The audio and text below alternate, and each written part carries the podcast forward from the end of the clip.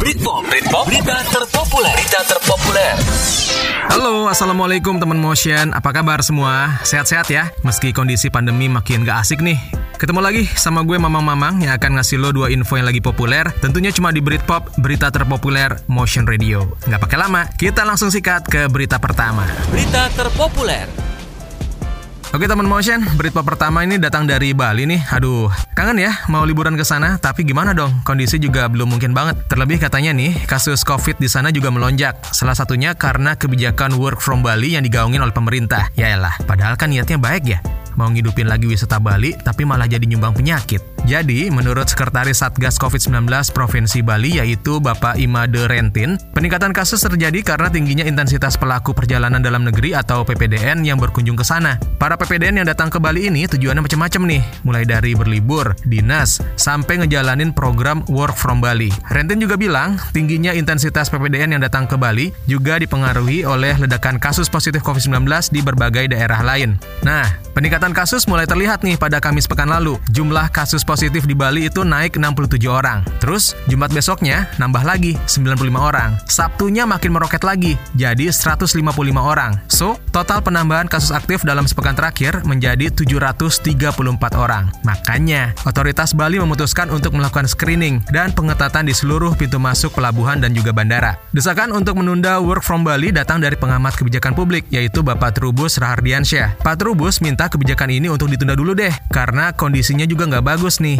lagi outbreak. Terus gimana nih yang punya gawe? Nah, Menparekraf Sandiaga Uno mengklaim kebijakan work from Bali ini udah mempertimbangkan data dari aspek kesehatan dan juga ekonomi. Tapi dia sadar, data kan sifatnya dinamis, bisa berubah-ubah. Jadi, kebijakan tentunya akan disesuaikan dengan perubahan data yang ada. Sandi juga bilang kementeriannya punya program lagi nih untuk Bali, yaitu wisata berbasis vaksinasi. Waduh, apaan lagi nih? Jadi, dia bilang program ini sudah diokein sama Presiden Jokowi. Nantinya nih, para turis asing maupun lokal yang datang ke Bali akan ditawarin untuk vaksinasi di sana. Khusus untuk turis lokal, vaksinnya gratis.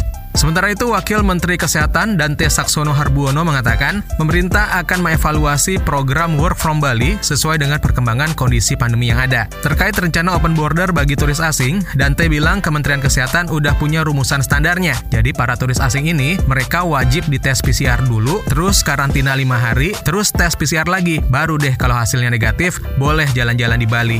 Berita terpopuler.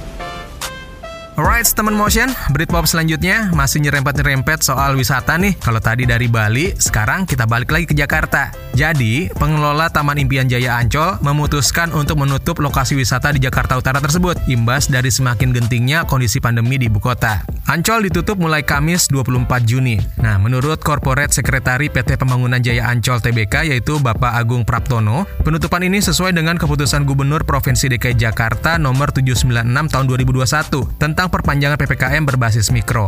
Dan tentunya untuk ngedukung upaya Pemprov DKI Jakarta dalam menekan penyebaran COVID-19.